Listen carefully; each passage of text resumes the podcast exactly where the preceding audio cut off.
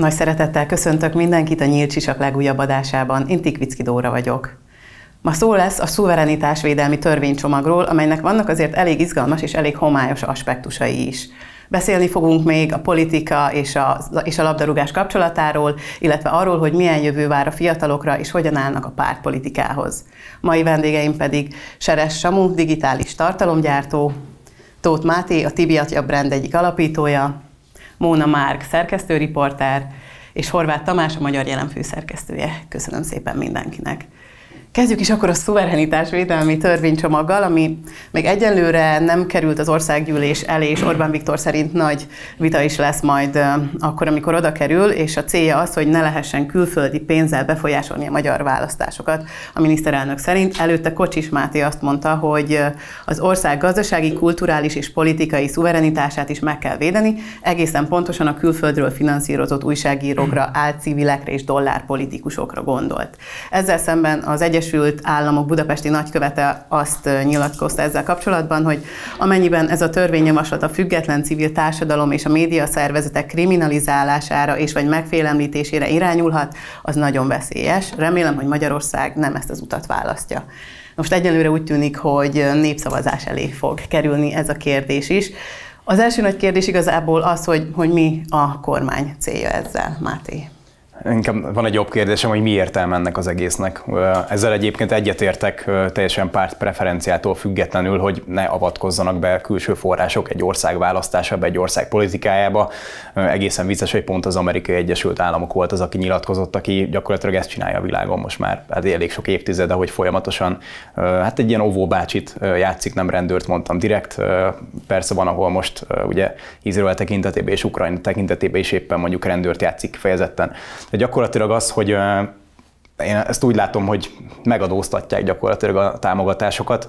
Ugye azt sokan nem beszélnek róla, de mondjuk minden pártnak vannak gyakorlatilag párt alapítványa is, amit nem annyira szoktak vizsgálni, viszont ugyanúgy hatalmas mennyiségű állami támogatásokat szednek föl. Most majd az lesz, hogy majd ilyen-olyan tevékenységekbe burkolva fognak érkezni ezek a kintről jövő támogatások.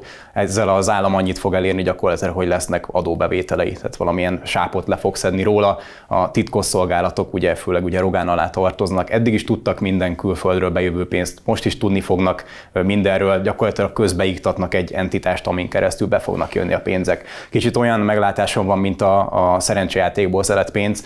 Van egy nagy kupasz készpénzem, mondjuk 10 millió forint, de azzal nem tudok elszámolni. Bemegyek a kaszinóba, csinálok belőle 9 millió forintot a cash outnál, hogy itt van egy kis izé csekkem, hogy 9 millió forintot nyertem, onnantól kezdve az 9 millió forint tiszta pénz. Most majd ugyanez lesz igazából a pártámogatások kapcsán is. És amúgy látom, hogy nagyon egyetértesz. Nem, igazából csak azért nehéz szerintem egyáltalán még magáról a törvényről beszélni, mert elvileg most kedden kellett, vagy azt mondták, hogy most kedden fogják benyújtani, de még azt se tudjuk, hogy ez csak a pártokra, vagy a médiára is vonatkozik, szóval még kicsit ilyen szürke homályban ö, tapogatózunk. Ö, ö, én azt gondolom, hogy, hogy rész, tehát kijött egy érdekes publicisztika Sarkadi Zsolt tollából, aki azt mondja, hogy ez egy megelőző szerelés lehet a kormány részéről, mivel az EU-ban most, fog, most hadtak be, tehát már másfél éve csak ugye nagyon lassú a bürokrácia, egy olyan tervezetet, ami a, az EU-s tagállamoknak a, a, a sajtószabadságára vonatkozik arra, hogy átlátható legyen a közmédia, és hogyha a kormány előbb fogadja el ezt a törvénytervezetet, akkor be lehet úgy állítani az EU-s, hogy ez csak, az EU csak válaszolt nekünk, és ez egy gyönyörű stratégiai lépés lehet a kormány részéről. Márk? Én nagyon szeretem azt, amikor mi kísérleti törvénytervezetben a publicisztikákra hivatkozunk, és abból próbáljuk kitapogatni, mire is számíthatunk. Szerintem nagyon fontos ez a törvény pont azért, hogy ne fordulhasson elő olyan külföldi beavatkozás, mint 2022-ben, hogy az ellenzéki pártoknál.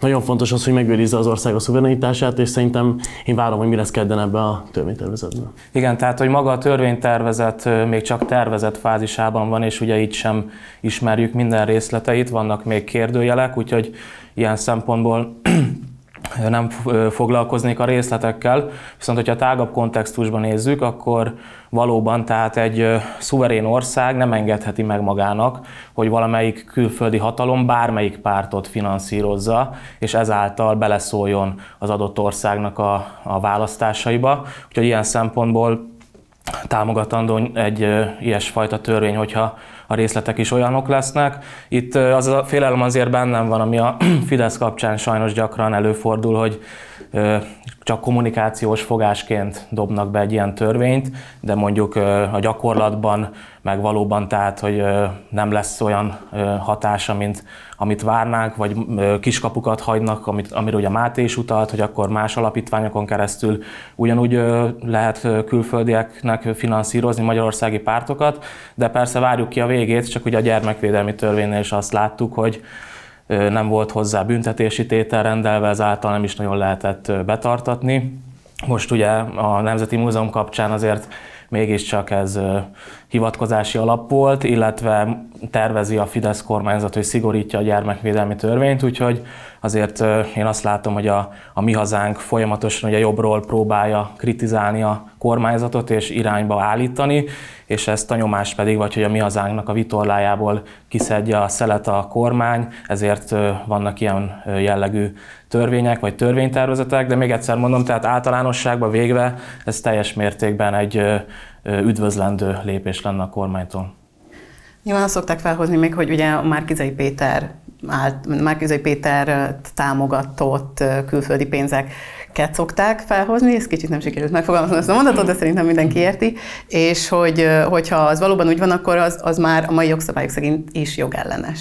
Tehát, hogy akkor... Hát igen, csak ennek annyi az értelme, amikor a parkon, parkban csinálnak egy ilyen derékszögű járdát, és így levágja minden ember, és egy idő után veszik észre, hogy amúgy az lett volna helyes. Tehát most is az van, hogy igen, nem így kéne csinálni, ezen túl is az lesz, hogy ez szabályrendes lesz, de onnantól kezdve majd egy magyar cég megkapja a külföldi megrendeléseket, mit tudom én, akármi tanácsadás, ugye az a kedvence ilyen embereknek, beáramlik majd a sok millió átszámított forint, az majd a magyar cég meg majd támogatja ilyen-olyan módon. Tehát itt nagyon okos emberek ülnek ilyen nagyon magas pozíciókba egy pillanat alatt átnyálazva a jogszabályokat meg fogják találni erre a módszert, hogy hogy lehet kijátszani a rendszert. Tehát tök jó, szerintem is tényleg ez, ez egy fontos ügy, a zászlónkra lehet tűzni, de nem lehet lezárni a határokat, nem lehet a nemzetközi utalásokat betiltani, a külföldi pénz... Oroszország esetében meg tudták csinálni.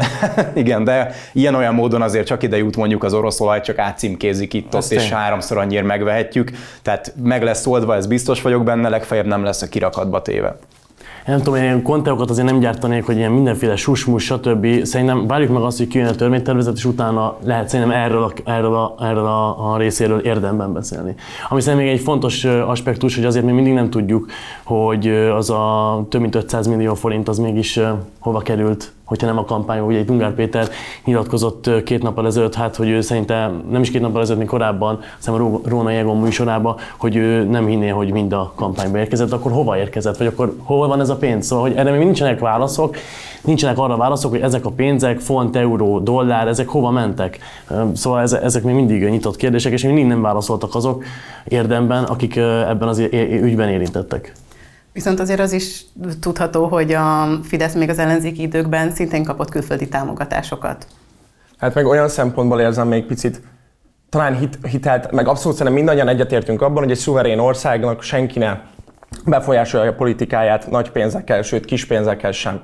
De én abból a szempontból tartom hiteltelennek ezt a törvénytervezetet, hogy azt hiszem az eléggé tudott, és a nemzetközi Bocsánat, sem mert... látod a törvénytervezetet? Nem, nem láttam a törvénytervezetet. Akkor miért mondod, hogy hiteltelen? Azért tartom hiteltelennek, mert csak hajtó befejezem, és akkor elmondom, hogy a Nemzetközi Sajtóintézet kijött egy 39 oldalas jelentéssel, amiben tisztán látszik dokumentumokkal igazolva, hogy a kormány szlovéniai és észak-macedóniai médiát támogat. 2020, 2020-ban a TV2 például 5 millió euróért megvette az SDS, az egy szlovén jobboldali párt tévécsatornáját, Szóval én nem, én nem látom, hogy akkor mivel lenne más a kormány ebben a pillanatban. Tehát, hogy erre, erre nem tudom, hogy mi a válasz. Hát szerintem és akkor várjuk meg a törvényt. Szóval ezt mondtam az előbb is, szóval gyártatunk itt konteókat, mondhatjuk azt, hogy hiteltelen, fúj, rossz, stb. Aztán várjuk meg, és utána akkor legyen erről egy beszélgetés, utána nézzük át, hogy akkor ez mit is jelent. Igen, meg szerintem félreérted, mert az lesz a törvénytervezet, hogy ebbe az országban már nem avatkozhatnak bele kívülről, de abban nincs törvénytervezet, hogy mi nem avatkozhatunk bele más országok politikájába. Hát jó, csak akkor hol, a hitel, hol ebben a hitelesség? Nyilván ironikusan Jó, csak azért a,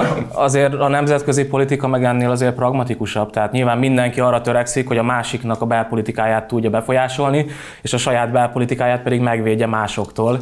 Úgyhogy nyilván az, hogy a magyar állam is próbálkozik ilyen dolgokkal, akár Erdélyben, vagy a többi elszakított területen, az szerintem egyébként rendben van. Ezzel a románoknak van dolguk, meg a szlovákoknak, meg a szlovénoknak, hogyha ezt ki akarják védeni. Persze, bocsánat, még egy utolsó gondolat, hogy az a részét abszolút támogatom, hogy a, az elszakított régiókból a kisebbségeket támogassuk, a kisebbségek jogait érvényesítsük, de az, amikor egy olyan Nikola Gruevskinek a egy abszolút bukor, bukott politikus bűnöző a saját hazájában, egy olyan ö, politikusnak a, a pártját, meg a pártmédiáját támogatjuk, aki több ezer ember, nem tudom, ö, telefonját hallgatja le, ott azért mégis még úgy is, hogyha nem ismerik a törvénytervezetet, ott van rajta egy szuverenitás védelem. Nekem ott ez a kettő dolog nem jön össze, de közben persze abszolút mindenki a, főleg így a, a saját politikájának a, a, a, nem tudom, az őre, de, de nem tudom, én nem tudok így nyugodt szívvel erre a törvénytervezetre hát, Gruevskivel kapcsolatban nincs köztünk vita, tehát még rád reflektálva azért, azért is fontos, hogy beszéljünk erről, mert hogyha valóban a nép fog dönteni erről, akkor nem árt, hogyha minél több aspektusát ismeri a helyzetnek. Még amit felszoktak hozni, hogy veszélybe kerül így a független sajtó, ezt már több sajtóorgánum akkor így lehozta, hogy... Valaki mutasson már nekem egy független sajtót.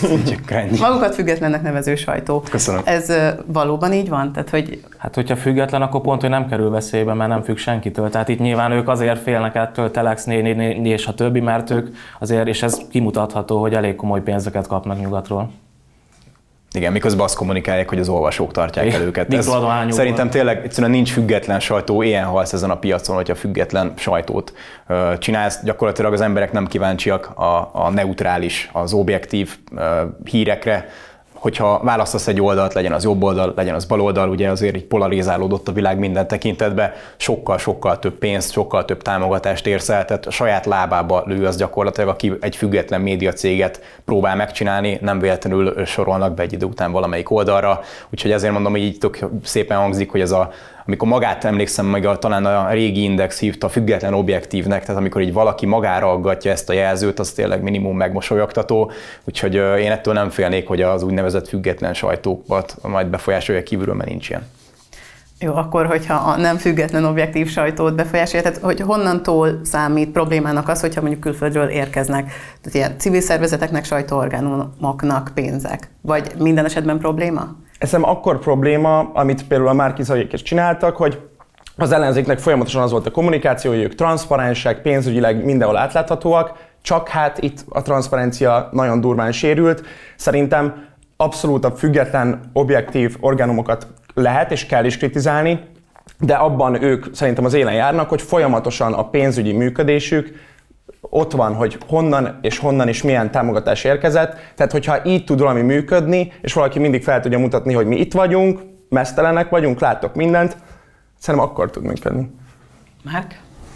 Hát nem tudom, szerintem azért vannak ennyire kiakadva, mert most lehet, hogy nem fognak kapni olyan nagy tőkés, olyan, olyan soros szervezetek több pénzt, amik nagyban befolyásolják azt, hogy olyan cikkeket írnak, amivel gyakorlatilag külföldi érdekeket szolgálnak. Szóval olyan, olyan mennyiségű pénz érkezett nem csak a sajtóba, de a, mondom, a baloldali pártokhoz is, akár az MMM-hez, vagy a, vagy a 99 mozgalomhoz, amik egyébként így tényleg elszörnyűködve látom, és most komolyan kihisz annak, hogy adományládikák gyűlt össze ez a mennyiségű pénz ez a mennyiségű valuta. Engem az érdekel, hogy miért nem volt ott valami agyacsapatban, aki azt mondja, hogy ember, ez annyira gáz, legalább, hogy, hogy valahogy orkesztrálják meg az egész dolgot. De tök igaz, amit mondasz, és én ezt mondom, hogy szerintem ha transzparensen csinálnák, akkor még az is elfogadható lenne, hogy igen, itt kaptunk ennyi működési pénzt ettől a soros szervezettől. Itt szerintem a transzparencia hiánya volt a legnagyobb probléma. Ugyanígy mondom, a Telexnél probléma az nekem például ez a elhozudjuk, hogy az olvasók tartanak el minket, mikor annak a sokszorosa áramlik be, akár reklámként, akár direkt támogatásként. Én ennél azért egy kicsit radikálisabb vagyok, tehát szerintem akkor sincs rendben a külföldi finanszírozás, hogyha transzparens.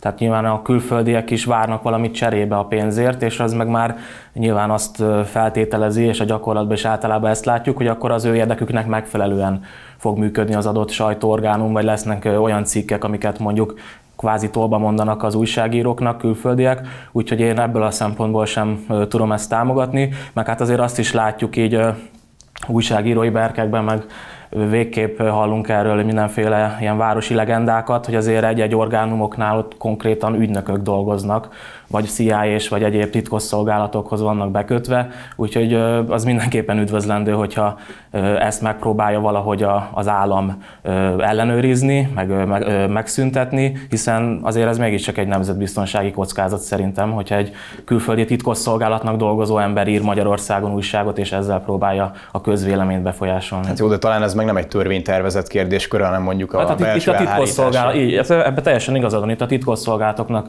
is lenne dolga, és hogyha meg lenne a megfelelő politikai akarat, akkor pontosan operatív eszközökkel ezeket a dolgokat meg lehetne oldani. Viszont, hogyha mondjuk a nem kormánypárti médiumok ugye a kormánytól nem kapnak pénzeket, a, az emberektől nem kapnak elég pénzt, akkor inkább ne legyen, vagy, vagy mi a jó megoldás ilyenkor? Ez egy jó költői kérdés, tehát hogy erre ki mondja azt, hogy ne legyen. Hát nem, hát nehéz, csak ugye pont ez a lényeg, hogy az ellenzék az mindig egy hátú, tehát nehezebb helyzetben van. A pálya az mindig lejt sajnos a kormányoktól. Ez 2010 előtt is így volt, csak fordított előjel. De ez nem, nem csak Magyarországon, Nem ez csak gyakorlatilag mindenhol így van a világon, hogy sokkal több pénz, fegyver, paripa van egy kormányzati szervnél, ellenzéknek mindig innen szép nyerni kategóriájában próbálnak tetszelegni. Úgyhogy ez tök jó kérdés. Itt amíg a, én azt látom egyébként, hogy a, simán lehetne pénz a magyar olvasóktól, de én azt érzem, hogy egyszerűen olyan radikális, nagyon sok, és annyira például tolják a vók ideológiát rengeteg ellenzéki sajtó, hogy azok az emberek, akik például szeretnék leváltani a, a Fideszt, vagy a jelenlegi kormányt úgy, ahogy most van az egészet, az egész hóbelebancot, azt mondják, hogy hát én ebbe a túltolt vókizmus, ami tényleg izzadságszagú a nyugatról jövő propaganda, ide nem akarok beállni. Tehát, hogyha lenne, én azt mondom, igen, ez egy ellenzékváltás kéne először, hogy itt legyen egy kormányváltás, ezt talán most már mindenki belátja így jó pár év óta. Szerintem azért nem támogatják elegen az ellenzéki sajtót, igen, mert ez egy, ez egy ér, érződik, hogy itt valami bűzlik. Én, én picit azt érzem, hogy most eltolódott a hangsúly, vagy így szerintem azt a kérdést kéne feltennünk magunknak, hogy mi jelent ma valódi veszélyt Magyarország szuverenitására, a, a vélt vagy valós, nem tudom, nyugat, vagy kelet, vagy az, hogy nem tudom, nem diákváros épül, hanem Fudan Egyetem, vagy az, hogy a budapesti Belgrád vasútvonal, ami kínai hitelből épül, és nem lehet adat, vagy úgy lehet csak adatigényléssel fordulni hozzájuk, hogyha ezt Kína jóvá hagyja, szóval én ezt inkább, sokkal inkább érzem ezt egy szuverenitás vélemi kérdésnek, mint sem azt, hogy ami abszolút jogos, hogy kikap, nem tudom, 500 millió forintot, ezzel nem azt mondva, hogy ez nem egy fajsúlyos dolog, de hogy én, én ezeket érzem inkább olyan dolgoknak, amik csorbítják a magyar szuverenitást. Még, és még azt hozzátéve, hogy abszolút kisországként nekünk muszáj a nagyhatalmak között valahogy egyensúlyozni. Igen, nyilván a szu- szuverenitásnak akkor van a legnagyobb értelme, hogyha az mindenkire vonatkozik, például, hogyha a 2015-ös dízel botrányra is vonatkozott volna, de akkor lépjünk is tovább, aztán majd megnézzük, hogy mégis mi fog szerepelni ebben a törvényjavaslatban, aztán majd valószínűleg beszélni fogunk még róla. De akkor egy kicsit focizzunk. Legalábbis nézzük meg azt, hogy hogyan hat, mennyire jó, vagy egyáltalán mennyire elkerül, elker, elkerülhető az, hogy a politika beleszóljon a labdarúgásba.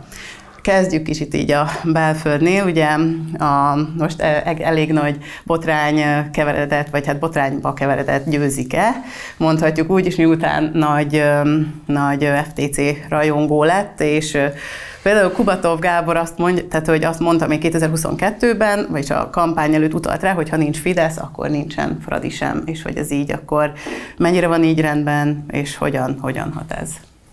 Nyilván nem én vagyok Kubatov Gábor, és nem, nem tudom, hogy ő, ő mi- mire gond. Én azt tudom, mert ugye azt fejtettem meg ebből, hogy nyilván a kormány rengeteget tett a magyar futballért, rengeteg akadémia valósult meg, stadionok valósultak meg, és lehet látni azt, hogy az elmúlt 13 évben szerintem szépen fejlődött a magyar futball, színvonalas csapatok lettek, tudunk szerepelni nívós bajnokságokban, és jól szerepel a magyar válogatott is, és innen is gratulálok a magyar válogatottnak, hogy kijutott az EB-re.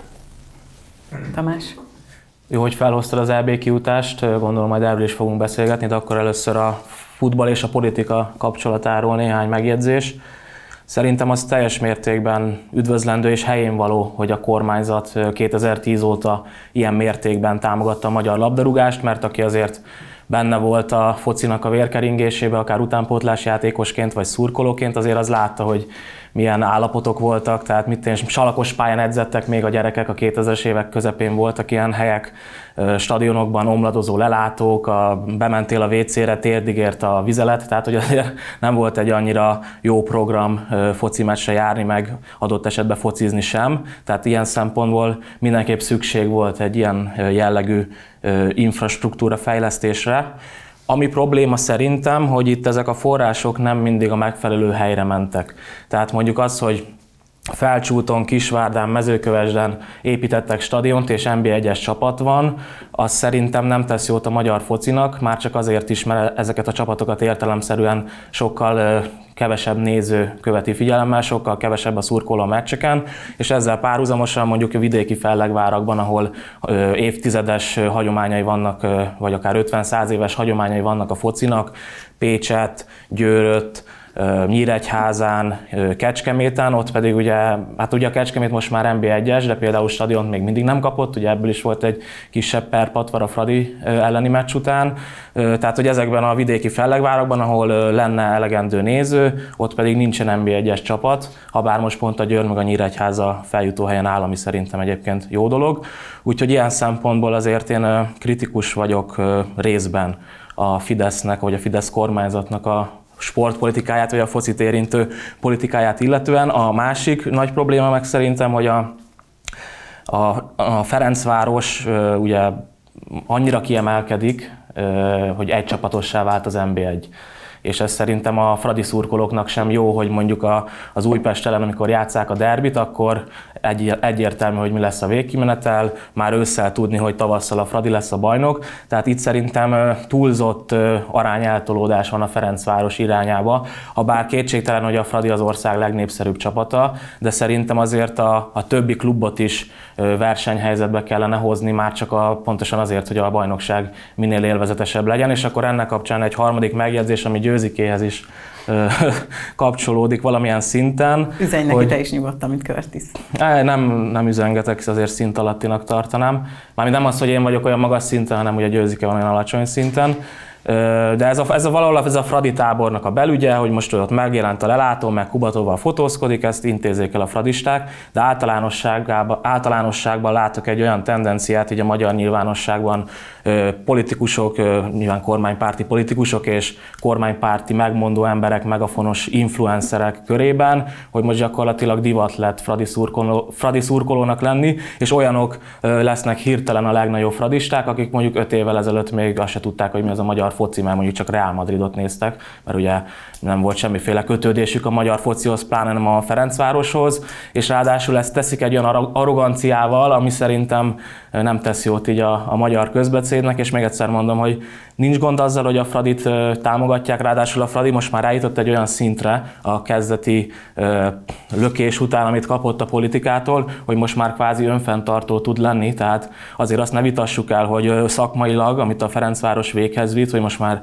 gyakorlatilag minden évben bekerül egy európai csoportkörbe, azért az megsüvegelendő. Itt meg akkor egy olyan zárójeles megjegyzés lennék, aztán nem akarom én végigbeszélni ezt a műsort, hogy azért a magyar utánpótlás helyzete meg talán nem annyira jó, mert ha mondjuk megnézzük a Ferencvárost, de akár a többi csapatot is, meglehetősen kevés a magyar játékos, tehát a nagyobb sikereket klubszinten sajnos egyelőre csak külföldiekkel tudjuk elérni, úgyhogy itt meg jó lenne valahogy elérni akár törvényjavaslattal, vagy, vagy más módon, hogy több magyar játékos kerüljön be az NB1-es csapatokba, de nyilván ennek előfeltétele az, hogy az utánpótlásba még nagyobb fejlődést el tudjunk érni, és ők, a magyarok is megállják a helyüket a külföldiekkel szemben. Ja, azt én nem hinném, hogy egyébként benne van a száz legfontosabb politikai téma között győzikének a szerepe, vagy győzikének bármiféle megnyilvánulása. Én kispeszurkóként tudom mondani, hogy minden pofon jó helyre kerül. Ugye, viszont azt, azt nem lehet amellett szó nélkül elmenni, hogy ez a felsőti stadionban most történt egy nagy esemény, szóval, hogy az izraeli csapat itt tudott játszani, mert itt Magyarországon béke és biztonság otthonát éljük, azért ez egy, ez egy, ez egy nagyon, nagyon nagy respekt, és én személy szerint is várom, hogy szerintem sok magyar honfitársammal egyetemben várjuk, hogy, hogy Izraelt mindig is szívesen látjuk, és, és bármikor, amikor szükség van a segítségre, akkor szerintem mind a magyar kormány és mind a magyar emberek is megadják Izraelnek.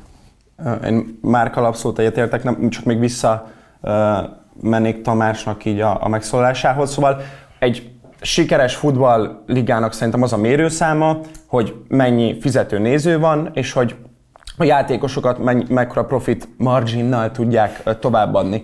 Tehát azt, azt látjuk azért, hogy a, nem tudom, a rendszerváltásban össze megbicsaklottak a, a magyar klubok, nyilvánvalóan ö, erre így lehetett számítani, és akkor onnantól ez egy ilyen teljes nihil láttunk a, a pályán, meg így a, a foci körül, és aztán jött a tendencia, hogy végtelen TAO pénz ment be, de nem azt láttuk, hogy, hogy a, az akadémiák fejlődnének, és ezt, ezt hiszem a Csányi is elmondta, hanem azt láttuk, hogy hát magasak a fizetések, átlagosan a professzionális futball körkép szerint, ami most jött ki, így nagyon magasak nálunk a, fizetések, de hogy nem versenyképes a magyar foci, de az utóbbi másfél évben egy nagyon pozitív tendencia látható, amit, amiről mindenképp beszélni kell, mert hogyha a magyar focira gondolunk, akkor, akkor ez, az, ez az átlagos ilyen telex hozzáállás, hogy ú, magyar foci az, e- az egyenlő a kormányjal, de most már átlagosan egy fordulóban 4600 ember ott van a, a, a pályák a nézőtéren, 2000 óta nem volt ennyi gól, mint most a bajnokságban, és viszont abszolút egyetértek, hogy a... Viszont a védekezés az meg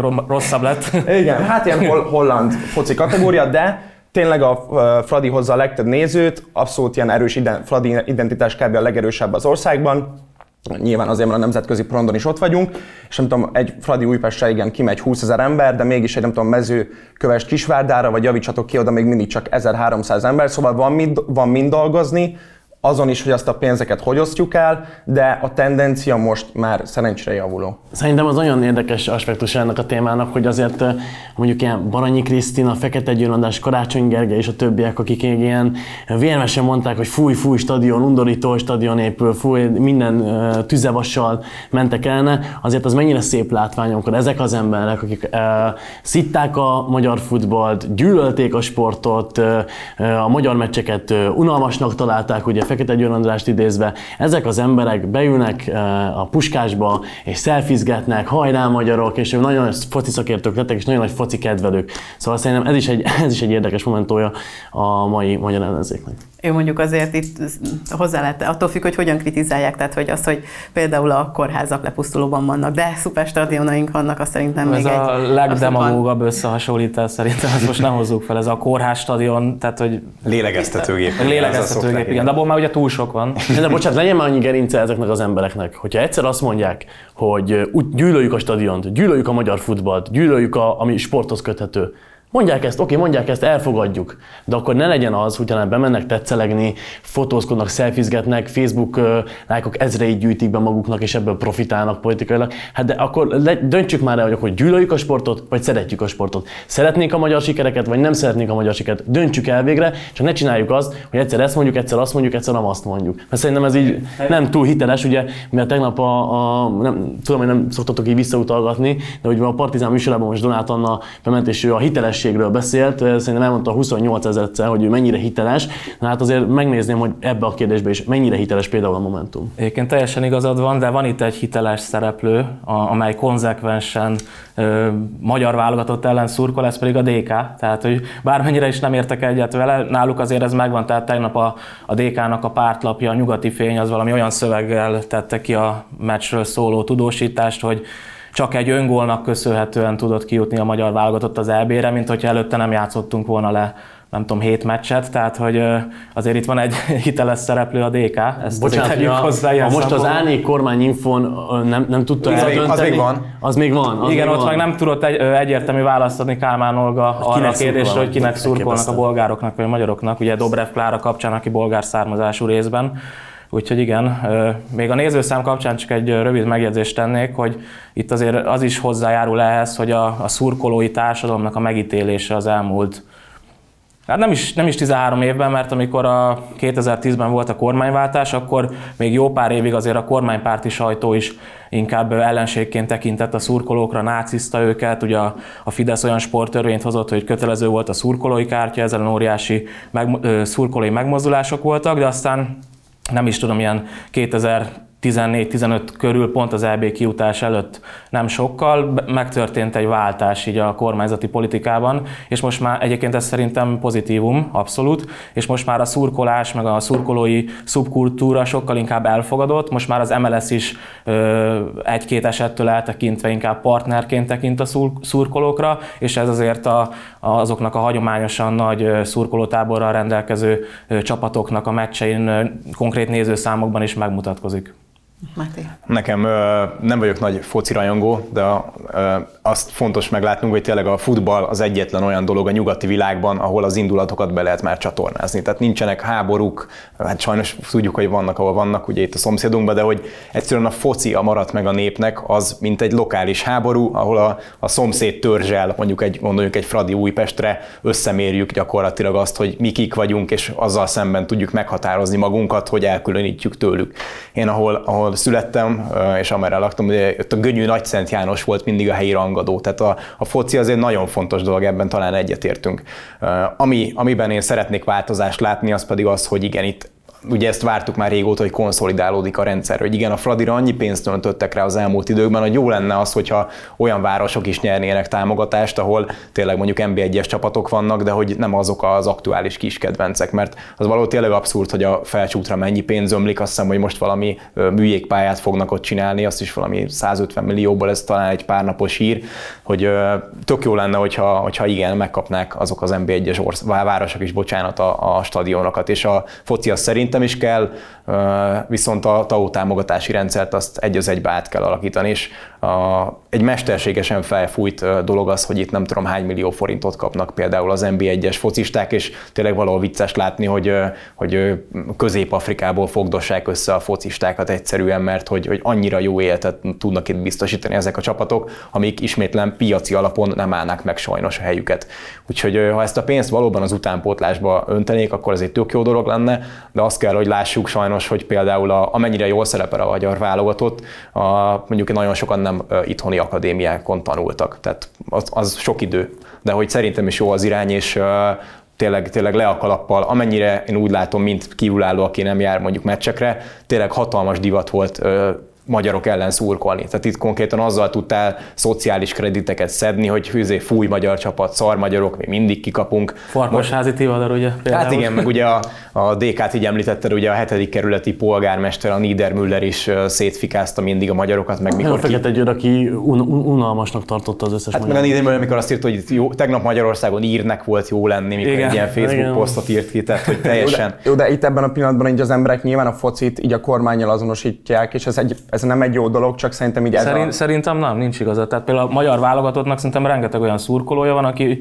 kint van akár a, a meccseken, hogyha jut jegyhez, mert ugye most már olyan túl jelentkezés van a jegyek iránt, hogy nagyon nehéz bejutni a stadionba, akik mondjuk nem fideszesek, de mégis a válogatottat teljes joggal magukénak tudják. Tehát Én szerintem... ezekre a dühös emberekre gondolok, akik így utálják a magyar focit, ők ja, nem a focit utálják valójában, hanem ez az ilyen én, én, én eltávolodok tőle, én eltávolodok a kormánytól, mert azt a focival azonosítom, ami, ami nem helyes, de bocsánat, de mindenki szerintem, akiben van egy kis nemzeti öntudat, azért, az, azért hogy is mondjam, kirázza a hideg, amikor megszólal a, a Puskás arénába a himnusz, és felállunk együtt, és, vagy akár, a, vagy akár, akár a, a tévéképernyők előtt, és, és azért, azért az, azt érzem, hogy most is kirázott a hideg, amikor erről beszélek, szóval, hogy, szóval hogy akkor, akkor, van egy ilyen, tényleg egy ilyen hatalmas, hatalmas jó, jó érzés. És, és Egyébként, ez, mint amit... teljesen focilaikus mondom, hogy, hogy a, mikor volt ugye az EB-re kijutottunk 16-ba, és a meccsek voltak, és ugye az utcákon özönlöttek az emberek, tehát hogy tényleg egy extatikus élmény volt nekem is. Tehát az a,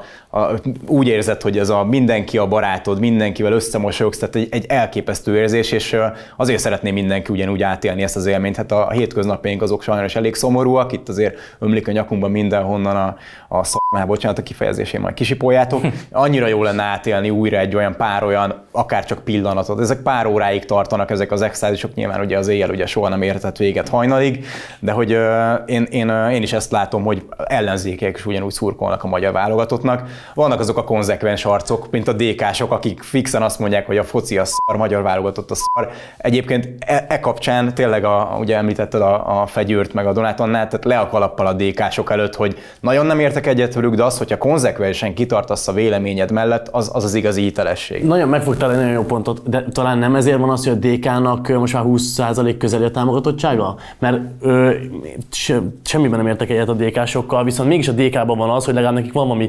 koncepciójuk, nekik, nekik legalább van egy tervük, hogy van egy elképzelésük a világról, ezzel szemben ugye a Momentum és a többiek ö, gyakorlatilag egyszer ezt mondják, egyszer azt mondják, egyszer összefogás, egyszer, egyszer nem összefogás, egyszer gyurcsány, egyszer nem gyurcsány, de azért a háta mögött azért ö, Csak elhangzott a gyurcsány. igen, ö, szóval, de azért a nyilvánosság, nyilvánosságot kikerülve azért ö, ö, egyezkednek Budapesten, szóval, szóval ez, ez nagyon jó, nagyon jó. Figyelj, az őszinte ellenséget azt mindenki tiszteli. Tehát, hogy talán én is ezt látom, és, és vannak nagyon sokan, akik nem tudják megfogalmazni, hogy mit akarnak ebben az országban, csak annyit, hogy nem Fideszt, és talán a, a DK képviseli a legerősebben ezt. Igen, csak ez még amit mondtál, hogy én is ezt látom, hogy én tényleg semmiben nem értek egyet a DK-val, meg szerintem katasztrófa lenne, hogyha bármikor Magyarországon kormányra kerülne ez a párt, de az ellenzéki térfélen két hiteles szereplő van, a DK az egyik, és ezért van már közel 20%-os támogatottsága, a másik meg ugye a nemzeti ellenzék részéről a mi hazánk, amelyik meg ugye már 10% körül, vagy már fölött van egyes mérések szerint, úgyhogy egyetértek veled, hogy a hiteles, konzekvens ö, politizálás jöjjön jobbról vagy balról, az egy idő után azért megfelelő támogatottságot is szül, az ilyen napraforgók, meg a Momentum, LMP, párbeszéd, ezek pedig hát látjuk, hol vannak. De majd még a van- következő van témába van kicsit még- vele, vele fogunk menni, úgyhogy még Bo- bocs, csak egy nagyon gyors gondolat, hogy én nagyon nem akarok a DK-ról beszélni, de inkább a Márknak a hidegrázós gondolata jutott eszembe, és itt visszaeveznék annyiban a focira, hogy szerintem a focinak az identitásképző ereje kb. így a legerősebb, és van, hogy ezzel lehet vitatkozni, de van, hogy már a vallásnál is erősebb az identitásképző ereje. Ö, Szerintem Magyarországon amúgy is. Ez, ez most nem úgy gondolom, hogy Magyarországon a vallásra lenne elég erős, de az Emil Durkheim egyik leghíresebb francia szociológus ír arról, hogy totemeken keresztül azonosulunk és válunk egy közösség részévé, itt mezről, szurkolásról, csapatról beszélünk, és én nekem az a, akkor tudok fellélegezni így ebből a magyar politikából, amikor tényleg egy, egy stadionban, igen, össz, tud egy-két ember akár jobbról, akár balról így beszélgetni, mert a foci lehet egy ilyen erő, ami összehoz minket, és itt hozom be, most muszáj még győzikét nekem is megemlítenem, hogy győzike meg egy ilyen tök hiteltelen, egy ilyen, egy ilyen kiállított ember, és nekem a roma szállat annyiban sajnos, vagy nem sajnos be kell hoznom, hogy nekem olyan érzésem van, mint a, a kisgrofónál a választás előtt, aki a fotózkodott az Orbán, hogy a győzike is egy ilyen, ilyen teljesen megalázó a roma kisebbség részéről az, hogy odaállítunk egy ilyen embert, hogy, hogy itt vagyunk, és mi elfogadjuk. Most a- mi az, hogy odaállítottuk? Hát a győzike oda ment, most az, hogy hogy érted, miért szóval, hogy igen, most, csak volt az, hogy- volt Győzike az- szeret szerepelni, gondolom, szereti magát megmutatni, és most úgy érezte, hogy most akkor a Fradi nagyon jól teljesít, és akkor ő ott akkor oda megy a Fradihoz, és akkor Hát igen, csak elkezd- talán ezt mondjuk, hogy győzikének nincsen elve, ő egy papíron hideg, racionális számításos alapon, hova álljak most, hogy nekem én abból a legtöbbet profitáljak. Igen, és akkor így jött a Fidesz és a Fradi. Meg a békemen egy győzikének, meg a nem tudom, Hát az a naptartozás. Fideszhez kapcsolódik. igen, igen, abszolút, igen, igen, ez van egy másik. De én ezt is ilyen erős konteónak érzem, hogy a győzikét, meg ezeket így rángatják ilyen, nem is tudom, ilyen marionettbábuként. Szerintem a győzikét, hogyha megnézzük az elmúlt 20 évét, az, az a csávó, aki ahol, ahol látott valami részt, ahol, ahol ő azt, azt, azt, azt érezte, hogy ki kell töltenie, ő oda elment. Szerintem ez, ez a szuverén döntése volt, úgyhogy visszatérünk az előző témára, hogy És akkor szerinted fog még Tóth Gabi Fradi himnuszt énekelni? Hát nem tudom. Én, én, én nem tudom, én, én nem tudom. Én annak örülnék, hogyha... Én, nekem az, az annak örülök, hogy kedvenc zenészem énekelne egyszer valamilyen, ahol Kispest induló, de az meg nem fog előfordulni. Jó, Csak még annyit mondanék, hogy az lehetséges, hogy ez úgy kezdődött, hogy Győzike meglátta, hogy hol van piaci rés, és akkor oda benyomult, és ez ugye a Fidesz meg a Fradi. Viszont az, hogy nem küldték el, vagy legalábbis Kubatov Gábor fotózkodik vele a Fradi stadionban, és ezt a saját Facebook oldalára kiteszi, azért ez már, ez már többről szól szerintem, mint az, hogy Győzike, mint bárki más megvette a jegyet és bement Biztos Kubatov. Gábor nézte régen a győzikes volt, és akkor ült, hogy találkozott azt és, és, hiszik, és, és, és, és. Hát, most ez- de, bocsánat, ez mi- miért annyira, miért annyira valószínűtlen az, hogy bemegy egy híresség, és azzal fotózkodik egy politikus? Nem- nem, értetlenkedhetünk sokáig, tudjuk, hogy ez miről szól. Ez ugyanúgy, mint Kizsirofóval tetszelegni, ugyanúgy a győzike. Magyarországon a tetszik vagy nem tetszik, itt nagyon sok embernek, de kb. egy millió roma származású ember él. Ez egy politikai hasznot hoz, hogyha győzike ott van, hogy a kisgrófó De most nem tudom, ez a roma szállat már ezerszer behoztátok, én szerintem, most szerintem itt egyáltalán nem játszik a, a roma De miért? Hát a győzike szál. az a leghíresebb magyarországi roma. de, ezen de jó, talán- én értem, de nem győzikét én emberként nézem, és a győzike most ö, odaáll szuverén döntéseként, hogy, hogy ő most akkor fradista lesz, akkor, akkor engedtessék meg, hogy fradista legyen. szerintem, tehát a, szerintem szóval az, hogy most, roma szálakat így az, hogy, az, hogy itt- ennyire védett győzikét, ezt szerintem a Nem nem fideszes ö, olvasók De vagy bocsánat, nézők én nem védem győzikét, de, de én nem védem, de, de én nem védem győzikét, Jó, én jó. azt mondom, hogy hogy legyen már valakinek a szuverén döntése, hogy ő hova megy el. Az, És már bocsánat, az, hogy arra milyen reakció érkezik, az már nem az ő. De mi is, ember, vagy senki, mi is emberként tekintünk győzikére, csak ennek van egy szimbolikus értéke, amiről beszélni kell itthon, mert akkor, amikor a választás előtt, és ez ugyanaz a, a szál, amikor a választás előtt Orbán Kisdrófóval ö, csinál közös képet, meg videót, az is tudjuk, hogy milyen szimbolikus értéke rendkezik. Tehát, hogyha már egy országban ez előfordul, Ez a sejtetés, akkor, tudjuk, hogy mi lesz. Tudjuk, Hát jó, hogy akkor, de, miért. akkor, de akkor te mit gondolsz, én- hogy a választás előtt akkor- miért fotózkodsz Kisdrófóval Én akkor, én, akkor Magyarország lehet, hogy, én miniszterelnökeként? akkor lehet, hogy naív vagyok, de szerintem az, hogy Győzike oda bement, és Győzike most látta ezt a részt, hogy ő akkor most a Fradival együtt szerepeljen, az szerintem szuverén döntés, hogy De ne, és a. Fradi meg látta ezt a részt, hogy a győzikével együtt szerepeljen. Tehát keresletkínálat az itt egy összeállt Szerintem politikai egyébként a, haszonért. a kisgrófó és a győzike jelenséget külön kell választani abból a szempontból, hogy kisgrófó valóban népszerű a magyarországi cigányok körében, és erről felmérések is voltak, hogy mennyi szavazatot hozott kisgrófó a Fidesznek. Tehát ez nyílt titok, lehet, hogy te nem hallottál róla, de mindenki más tud erről a, a Fidesz holdudvarán belül, vagy a médiájában. Viszont a győzike szerintem, ő, ő még a cigányok, mármint hogy most ezt nem úgy értem, de ő még a cigányoknak is gáz. Tehát a győzikét szerintem a cigányok se szeretik. Győzike egész egyszerűen inkább egy ilyen trollkodás, és hogyha mondjuk lehet, hogy, le, igen, volt. lehet, hogy először maga ment oda, de szerintem érkezett rá egy olyan reakció a Fidesz részéről, meg Kubatov Gábor részéről, hogy ja, hogy támadják, hogy itt van győzike, akkor meghosszabbítjuk Bicskeig győzikét, és akkor fotózkodunk vele meg, hogy mi még ezt is megtehetjük, és ezzel szerintem kvázi szondázzák is a magyar közvéleményt, hogy a, a saját szavazó táborukat, hogy győzikét is le tudják-e nyelni, vagy nem. Tehát én ebből a szempontból ezt a két jelenséget külön választanám, mert győzike szerintem nem hoz szavazatot, Kisgrófó viszont sokat. Szerintem ez nagyon rossz irányba mentél el ezzel, és én csak, mégiscsak azt tudom mondani, hogy Győzike most szerintem tök mindegy, hogy roma vagy nem roma. Győzike egy szereplésmániás csávó. Hát de aki ezt most mondtam, hogy a Győzikét aki a cigányok látta- szeretik. De én, ho- nem tudom, ez- ez nem olyan, beszéltél le a roma honfitársainkkal, hogy mit, mit szeretnek, meg mit nem. Én nem Igen, hát győzikét, akikkel beszéltem, győzikét senki nem szereti. Jó, én azt mondom, hogy ő egy szereplésmániás csávó, aki, aki szeret tetszelegni, mutogatni magát, elment egy ilyen Fradi meccsre, és akkor ő most innentől kezdve Fradista lett, de szerintem se több, se kevesebb.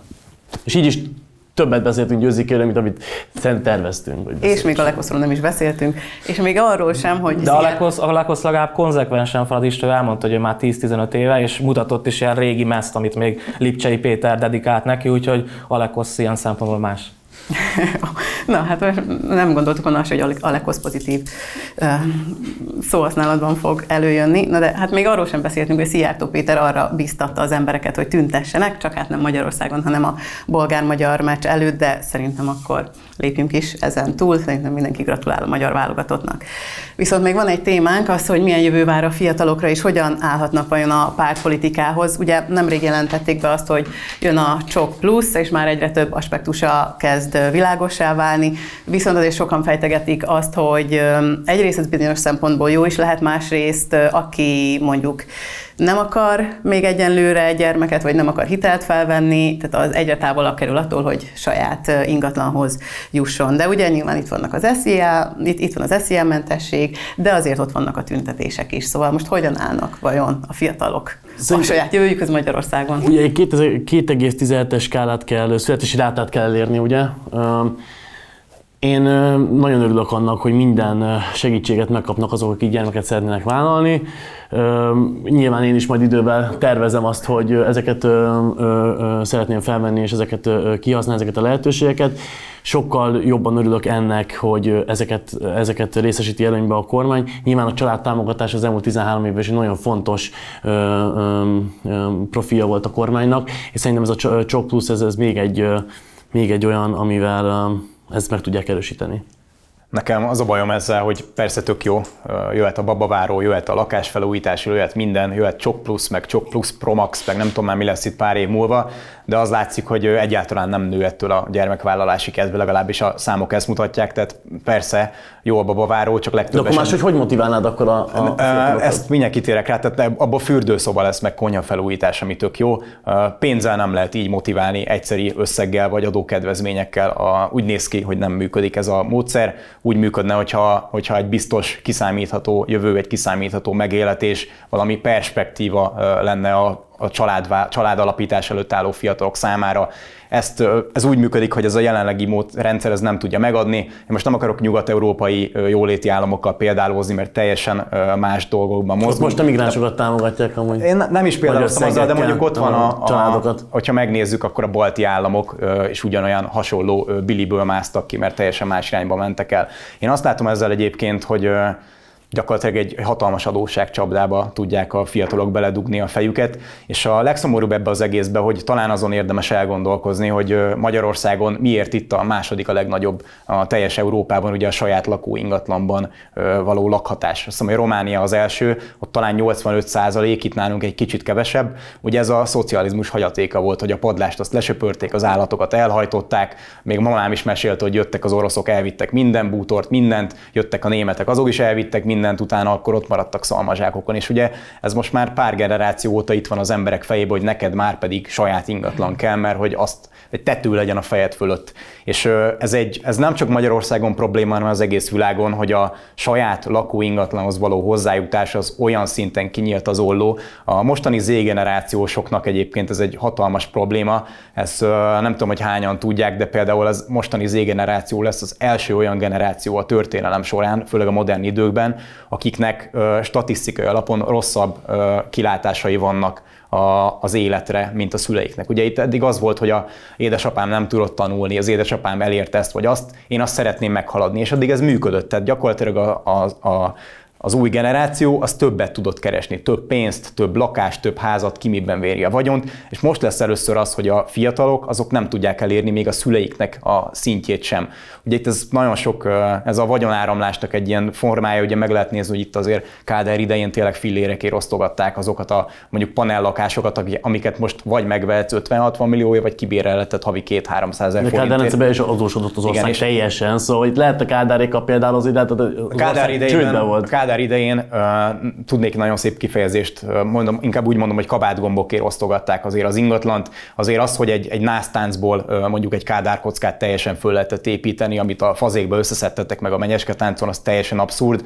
Uh, ez nem csak Magyarországon probléma, tehát én azt hangsúlyoznám, hogy ez az egész világon probléma, hogy itt azért volt egy generáció, ugye ez a boomereknek mondják őket, és tényleg az létezik, hogy a, gyakorlatilag a világ teljes összvagyonának a nagyon sok hányada az ott van, és a fiatalok gyakorlatilag fizetik nekik a, az albérletet, mert ugye saját ingatlan az nem jutnak, fölvették a rengeteg hitelt, és nekem is ezzel a problémám csak a kormány intézkedéseivel, például itt volt a Covid, amikor nekem három vendéglátó egységet kellett bezárnom, és nem az, hogy én nullán voltam és nem jött bevétel, hanem megromlott az italkészlet, a bérleti díjakat még fizetnem is kellett, és akkor is például a kormány segítsége az volt, hogy oké, okay, itt van egy hitel, amit fölvehetsz.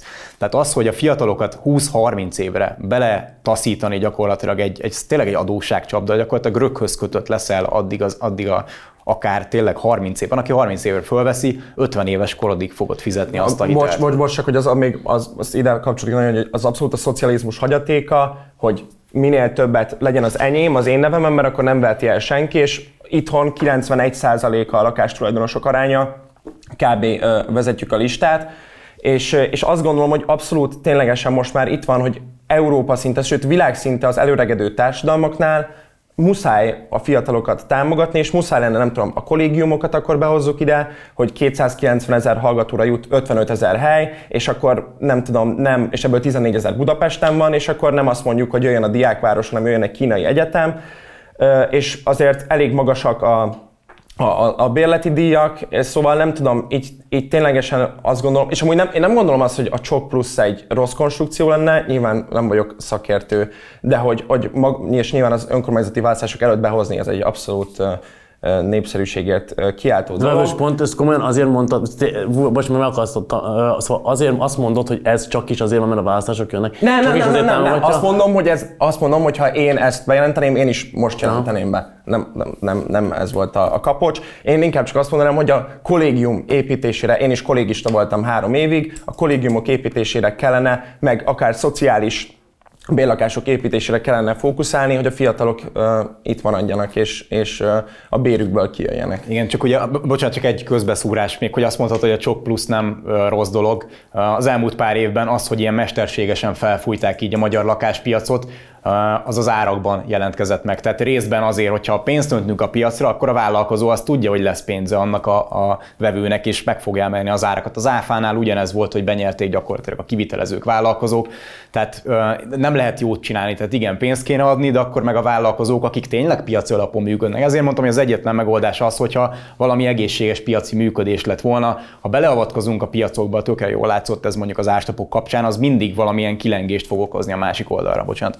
Nyilván van lakhatási válság, vagy érzékelhető ugye Párizsba, Berlinbe, Varsóba, de most azt látom mégiscsak, hogy a magyar kormány azért mindent tőle tehetőt megtesz azért, hogy aki gyermeket vállal, aki próbálja ezt a 2,17-es születési dátát ugye, ugye elérni, és nyilván, nyilván Szóval a fidesz kdnp nek van egy, egy, egy hite, hogy a családok a, az elsők Magyarországon.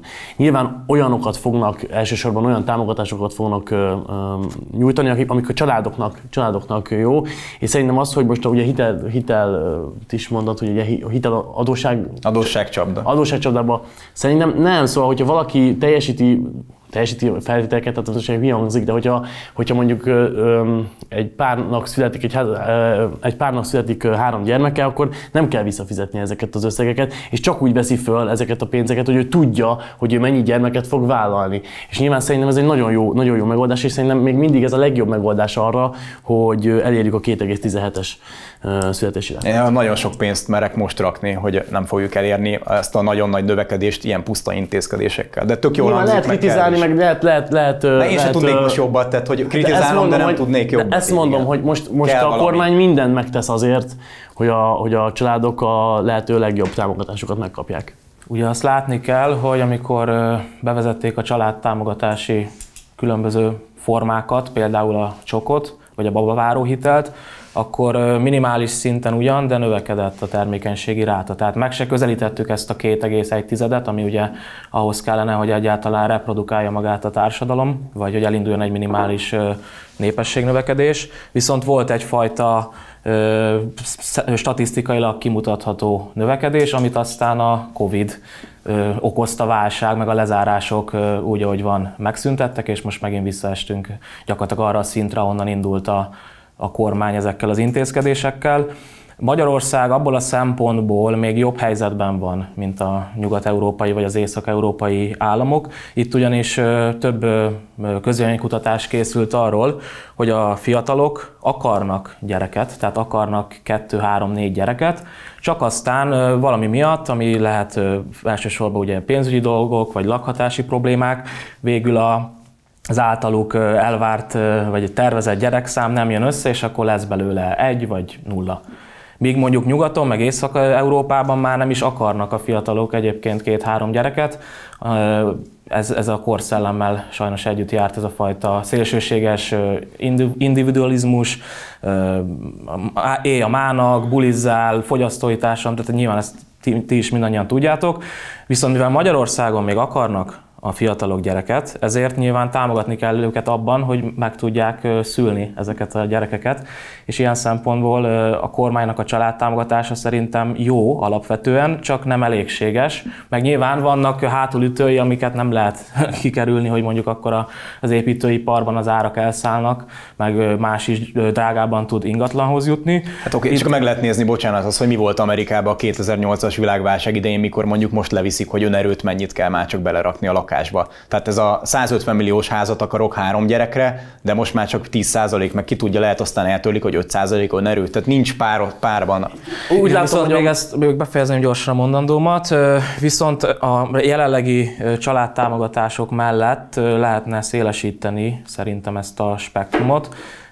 Például most a mi hazánknak hoznám be egy javaslatát, hogy ugye földosztással próbálkozna a párt, fiataloknak vidéken, tanyavilágban földeket osztana, és akkor ott támogatná őket abban, hogy ott maguk gazdálkodjanak. Szerintem ez is egy támogatandó dönt, lépés lenne, már csak azért is, mert vidékiként nekem szívfájdalmam, hogy egyébként a vidéki Magyarország az hogyan néptelendik el, és mindenki jön Budapestre, meg megy a vidéki nagyvárosokba, és a magyar faluvilág nyilván ez már a szocializmusba elkezdődött, hogy szétverték a parasztságot, de a mai napig ez egy hanyatló tendencia, és pont ezért lenne jó, hogyha minél több fiatal költözne falvakba, tanyavilágba, és mondjuk a falusi csok ilyen szempontból ezt támogatja egyébként. Fennmaradás a kérdés, ugye, ha most ezt így Magyarországot nézzük, a fennmaradás, fennmaradás a kérdés, és most két opció lehetős, két opció van, vagy a családokat támogatjuk, és elérjük, hogy minél több gyermek szülessen Magyarországon,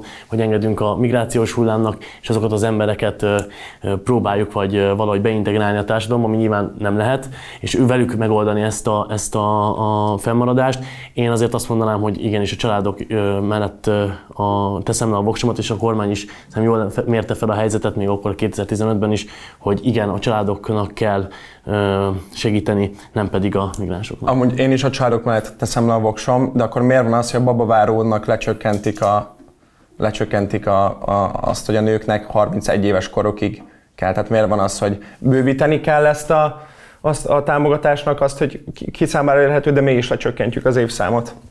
Ez mit jelent? Akkor, vagy ennek számomra ez, ez, ez, és egy nagyon kritizálták ezt a lépést, hogy ez, ez miért van akkor, nincs, nincs elég pénz? Hát vagy? Ö, nyilvánvalóan ö, pontos okát nem tudom, de oka lehet az, hogy ugye a nőknek azért ketyeg a biológiai órájuk, és nem természetes az, hogy 30 fölött vállalják az első gyereket, mert akkor számszerűleg már csak kevesebbet tudnak nagy valószínűséggel.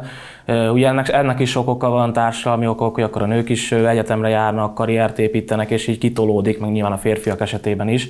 Tehát ö, ilyen szempontból az is támogatandó lenne, hogy mondjuk össze lehessen egyeztetni a tanulást és a, a munkavállalást már a kezdeti karrier korszakodban is, mondjuk a gyerekvállalással.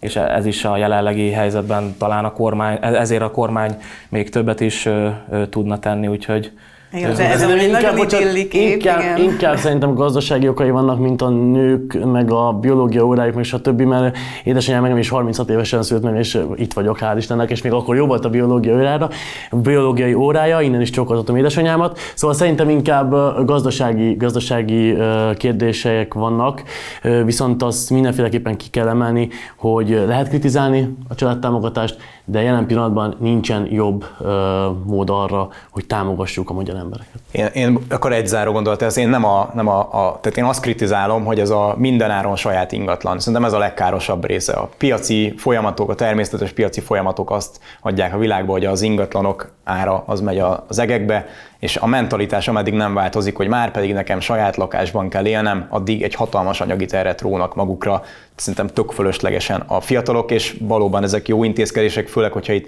fölvesz mindenki, tehát tényleg aki három gyereket vállal, adóvisszatérítést, adókedvezményeket, meg ugye elengednek egy csomó hitelt, meg kapsz moratóriumokat, csak kamatot kell fizetni, nem tőketartozást, ilyeneket, tehát nagyon megkönnyíti az életet, de, de mondjuk, hogyha nem jön össze a három gyerek, hanem valami, ne adj Isten, egy egészségügyi problémia miatt nem tudsz bevállalni hármat, akkor viszont kőkemény büntető adó van, meg büntető kamat, meg olyan összegeket kell fizetni. Nyilván azért arra is van szó, vannak, vannak ilyenek szó, hogy nem, nem, nem véres szájban büntet a kormány és lesújt a pallos. Nyilván ilyen sajnálatos eseményeknél is nyilván van arra mód, hogy ezt megoldják máshogy. Egyébként csak akkor csak kett, nem csak a biológia órám ketyek, hanem lassan ja, lejár az időnk is, úgyhogy még egy gyors, rövid téma. Gyorsan, gyorsan, akkor tényleg csak egy mondat, hogy szerintem azért érthető az a mentalitás, még hogyha piaci szempontból ennek mondjuk vannak is negatív következményei, hogy a fiatalok is akarnak saját ingatlant. Egyrészt ugye, amit már említettél, hogy a szocializmusból ez egy ilyen hagyaték, a másik pedig az, hogy látjuk a, a világfolyamatokat, és amikor mondjuk a Davoszi világgazdasági fórumon megfogalmazzák, hogy neked semmi nem lesz, tehát a jövőben nem lesz maga magántulajdonod, de te boldog leszel, akkor az ember már önkéntelenül is azért a magántulajdonhoz nyúl, vagy hogy minél több magántulajdont akar magának, és az ingatlan is nyilván magántulajdon. Na akkor még gyorsan csak nézzük meg a fiatalok pártpolitikai hozzáállását, mert alapvetően úgy tűnik, hogy, hogy a Fidesz nem igazán szeretik. Például a tüntetésekből azért sokszor halljuk azt, hogy mocskos Fidesz, Azaria üzenget például a mi hazánknak, de eléggé úgy tűnik, hogy, a, hogy az ellenzék sem annyira, vagy a baloldali ellenzék sem annyira szimpatikus a fiataloknak. Viszont a medián legújabb felmérése szerint a mi hazánkot támogatják a legtöbben a fiatalok, utána jön az ellenzék, és utána pedig a Fidesz-KDNP, és 50 fölött fordul fordul ez meg. Mi lehet ennek az oka, vagy nem tudom, mennyire hisztek már ezekben a ilyen felmérésekben? Én látom, hogy mi az most mindenhol kiplakátolt, hogy fiatalok körében a legnépszerűbb.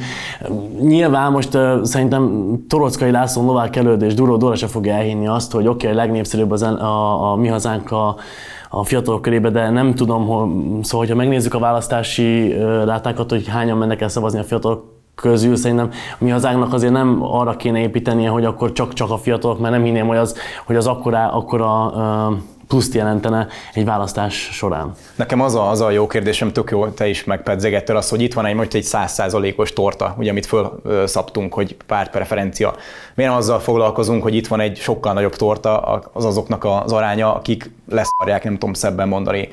Ez nem a második az... szavazásod volt. Elmondtam. Ne, az még nem Fél három és nem YouTube. Szerintem YouTube-on elfér egyébként. De hogy, hogy igen, inkább azon kéne gondolkozni, hogy annyira lezűlött az elmúlt időkben a politikai párbeszéd, tehát igyekszik távol tartani magát szerintem a fiatalság. Ettől sokkal nagyobb azoknak az aránya, akik nem foglalkoznak a politikával. Szerintem nem lezűlött, hanem hogy egyszerűen az ellenzéknek nincsen semmilyen, hogy is mondjam, elképzelése a világról. Szóval, hogy um, történt egy... Kivéve DK, ugye, hogy Igen, ahogy megbeszéltük, igen, a DK. De hogy most sem szereti a DK, de mindenki dicséri. Hát. Egyébként itt le volt bontva, bocsánat, a felmérésbe, hogy a DK az mondjuk a, milyen arányt képvisel? Nem, itt a, bal, a baloldali tömb egybe volt kezelve, tehát azok a pártok, amelyek együtt indultak a 2022-es országgyűlési választáson. És azért, hogyha megnézzük, ugye a Momentum volt az, aki azt, azzal kezdte a politizálását, hogy se Orbán, se Gyurcsány, gyertek fiatalok velünk, vele, velünk, és most ha megnézzük a, a kutatásokat, akkor nekik is esett le a, a támogatottságuk, viszont a Fidesznek meg ugye stagnál. Szóval azt nézem, hogy, hogy azt látom, hogy szerintem a, az ellenzék nem tudta még mindig azt nem tudta mindig magát összeszedni a 2022-es csúfos bukás után, és még nem tudott magával mit kezdeni, és nem tudott egy alternatívát, egy ajánlatot nyújtani a választóknak. Én 18-at mondtam volna, nem 22-t, de igazából változatlan. Én, azt, én amúgy azt látom, hogy, hogy mindenki azt mondja, hogy apolitikus a magyar társadalom, meg a fiatalok, de azt látom, hogy nem tudom, a, a TikTokon, ha készítek egy olyan videót, ami talán most ez nem egy önpromó, de kicsit próbálja ilyen viccesebben, vagy, vagy közérthetőbben megfogalmazni bármilyen közéleti ügyet, akkor arra így abszolút harapnak a fiatalok, de mivel az összellenzéknek, nem az, vagy az összefogásnak, a volt összefogásnak nincs valódi értékajánlata, a Fideszt nagyon sokan utálják, és a mi hazánk az, aki így ott áll, ők tartják magukat ahhoz, amit elmondanak. Azért azt is látjuk, hogy ami a körúti társadalomnak így ez egy nagy meglepetés, de hogy inkább jobboldali a, a magyar össztársadalom, és nem tudom, 2015 óta beért a nem tudom, idegenellenesség, a xenofóbia, a migránsgyűlölet, és, nagyon, és ennek van egy felvevő közege, és, és absz- én, én merném azt állítani, hogy ez nem egy fals információ. Tudom, hogy is azt mondtátok, hogy hogy, hogy mégis a, a torockai féle mi hazánk a legnépszerűbb a fiatalok körében, mert, mert ők azt mondják, hogy ezek vagyunk, és ezt vállaljuk. Ugye ez a kutatás, ez a pártonként nézte meg, vagyis hát a Fidesz esetében, a Mi Hazánk esetében, illetve ugye a baloldali tömb esetében, hogy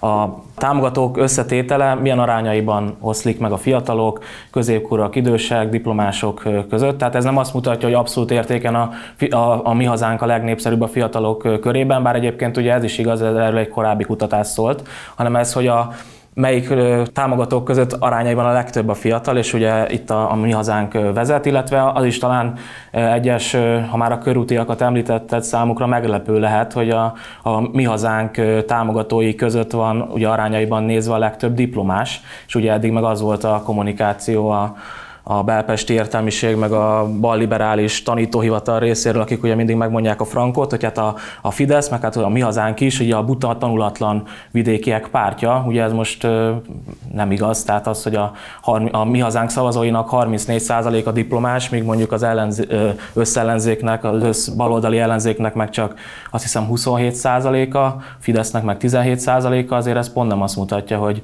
hogy ez a régi balos topos, toposz ez ö, igaz lenne, Illetve tegyük hozzá azt is, hogy azért a nemzeti radikalizmusnak, vagy romantikus jobboldalnak, vagy, vagy szélső jobboldal. Romantikus jobboldal. Ezt Ben- Bencsik egy András fogalmazta. romantikus Nem, ezt, ezt. Bencsik András fogalmazta meg így korábban a mi éppen most a mi hazánkkal kapcsolatban. Ezért ennek Magyarországon mindig volt egy komolyan vehető értelmiségi támogatottsága. Most eleve mondjuk a mi épp ugye Csurka István vezetésével, aki egy kiváló drámaíró volt, és nem lehet rá azt mondani, hogy ne lett volna értelmiségi. Akkor annak idején, amikor a Jobbik még szebb napjait élte, az egyetemisták körében rendkívül népszerű volt, eleve ugye egyetemi közegből nőtt ki az a párt, úgyhogy ilyen szempontból én nem látok abba semmi meglepőt, hogy a, a mi hazánk szavazói között is ennyi a diplomás.